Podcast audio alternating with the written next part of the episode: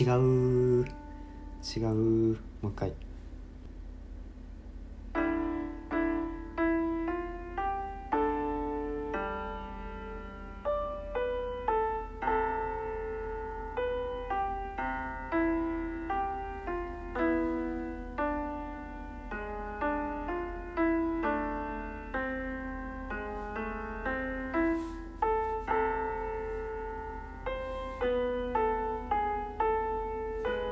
違 う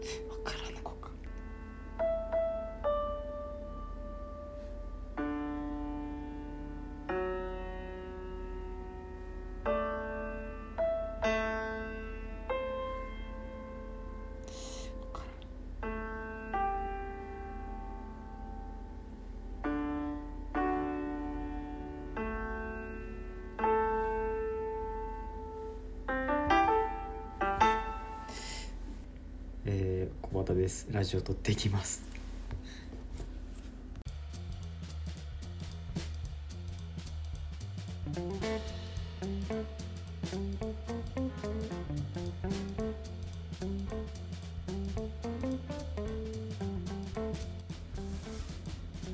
白樺の皆さん元気ですか？僕は元気です。えっ、と今日は12月の21日木曜日。午後8時20分です。えーっと最初のピアノがあのあ違う違う。このアプリで GarageBand っていうのがあるんですよ。でその iPad とか iPhone 買った時のその初期状態の時に必ず入ってるアプリでで最近それでよく遊んでいるんですよ。で僕はあの iPad 持っているのでそのインストールして結構画面が広いんで弾けるんですけど。でこれを使って今日は「ルパン三世」のテーマを練習してました。えっと最近暇な時はこれをして遊んでいます。うん。まあ、で右手だけで弾くのはね結構簡単なんですよこの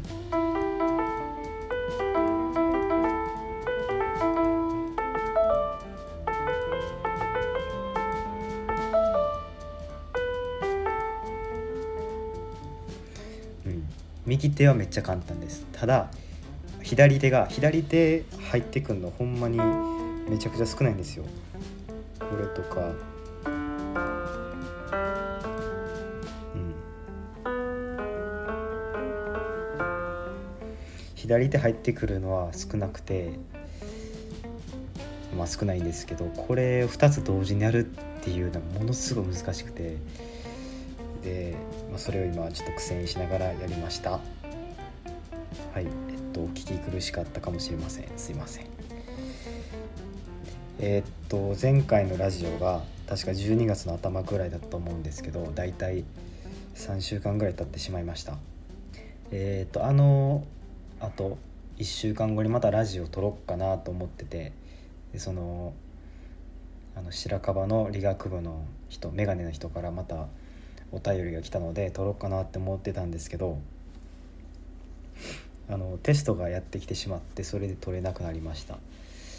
うん、でそのテストが終わって、まあ、ようやく撮れるわと思ったんですけどでまだテストがやってきてしまって、うん、で今度は2つやってきてしまってでまだ撮れなくなってしまいました。でまあ最近ちょっと落ち着いてきたので、えーラジオを撮るに至っています。で、まあ、この3週間であったことをまあ話そうかなって思ったんですけどあのほんまにテストしかなかったので特に喋ることがないです。はい、まあ、ないんですけど結構3週間この3週間の間に結構大きな決断をしましてと来年の2月に、えー、フランスに行くことにしました。うん。えーと、フランス、まあ、フランスはフランスでもパリですね、うん、首都のパリに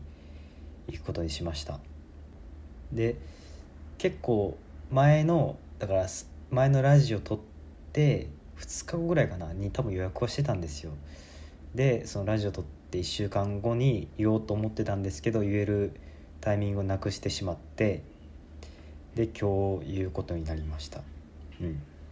そうそう。じゃあなんでフランスやねんっていう話なんですけどえっと1年生の時の前期にフランス文学ゼミっていう授業を取ってで後期の時にフランス語圏の文化っていうのを僕は取ってたんですね。でその前期のフランス文学ゼミっていうのはあの鈴木先生鈴木珠子先生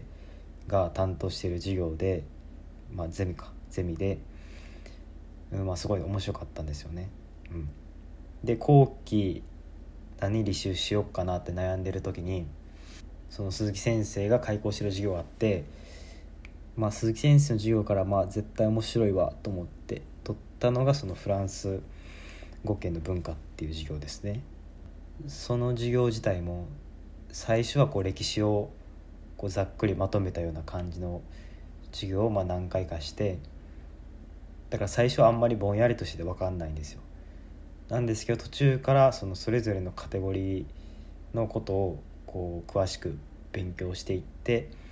その授業を終える頃にはもうなんとなくこう全体的にフランスが見えてくるみたいなそういう授業だったんですよ。まあ、その授業を受けてやっぱりその写真とか見せてくれるんですよ鈴木先生が。してくれるんですけどやっぱり実物見てみたいなっていう気持ちがどうしても大きくなってで、まあ、そこでフランス行きたいなって思いましたねなので思い始めてから約1年後に実行に移せたっていう感じですで滞在が1週間うん、その滞在だけで考えたら1週間でその移動とか含めたら大体9日から10日間ぐらいですねで後期に入ってから結構授業とかが忙しくてでいろいろ考えたんですけど多分社会人になってからはこうやって1週間どっかヨーロッパに行ったりとかは多分できないと思うんですよまあ、可能性は低いですよね。まあ、こういうことできるのは今くらいの時だけなんかなって考えたらうんまあちょっとは無理してでも行こうかなって思ってでまあいろいろパスポート取ったりして航空券とホテルを予約して行くことにしましたね。まあ費用はだいたい、まあ、30万いかへんくらいですね。まあ、どうしても高いですよねそのっぱ円安とかそういうのがあるんでで重油税とかあるじゃないですか。それが割と響いてきてうんまあ仕方ないですね。ほんまに貯金が減りましたよ本当に。まあでも今生きるっていうことを考えたらまあ仕方ないんかなって思いますね。はい。えー、っとまああんまり喋ることもないので今日はもうすぐにお便りに行きたいと思います、えー、今日はお便りが2つも来ています。はいありがとうございます、えー、いきます。ラジオネームベンジャミン・フランクリンさん。はいありがとうございます。こんばんは小畑さん。私は最近ネットフリックスで結婚できない男という阿部寛主演のドラマを見ました。この話は簡単に言うと阿部寛が独身貴族でノンデリカシーな男で女性によって余計な一言を言ってしまうお話です。このドラマを見て自分も将来人とお付き合いした時にノンデリカシーなことを言ってしまわないか心配になりました。小畑さんは異性と話す時に心がけていることは何ですか？私は必ずお花の話をするようにしています。はいありがとうございます。えー、っとで何やったっけ？読んでんのに。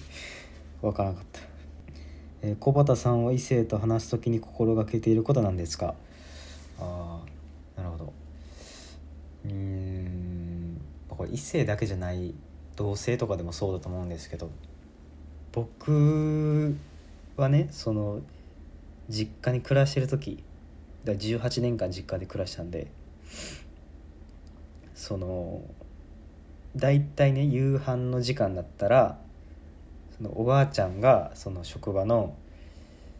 うんまあ、今日はこういうことがあったよとかそういう話をしてくれるんですけどまあそうなんていうかな愚痴とかもやっぱあるんですよねそういう職場の。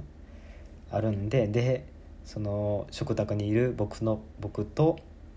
えー、そのおじいちゃんでそのおばあちゃんの話を聞いてあげてあそうやったんや大変やったなって慰めてあげるっていうのが なんかなんていうかな鉄板の流れっていうかなんかそういうのがあったんですよでそれがまあ十数年続いたんでどうしてもこう自分の話をするっていうよりかは人の話を聞くスタイルが僕の中で出来上がってしまってるんですよね。なのでその小畑さんは異性と話す時に心がけてることなんですかっていうことだったんですけど心がけていることはあんまりなくてあのほんまに話を聞いてあげるっていうそのデフォルトが僕の中に出来上がってしまっているので何ていうか、まあ、特に意識することはないです。はい。以上です。はい。すいません。えー私は必ずお花の話をするようにしています。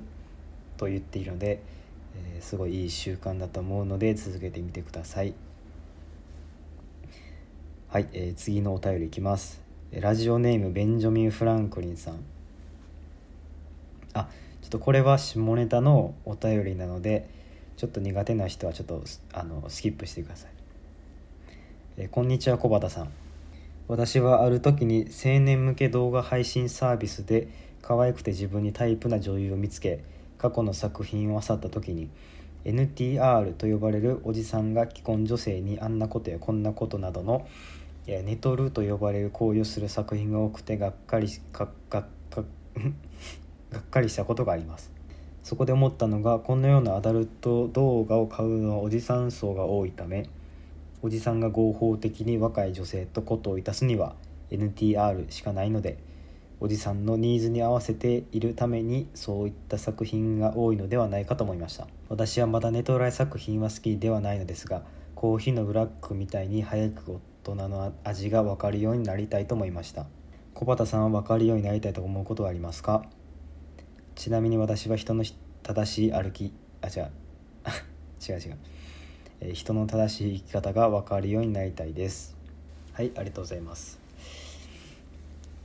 えー、っと、まあ、下ネタっていうかちょっとエッチなお便りでしたね。うん。で何やったっけ？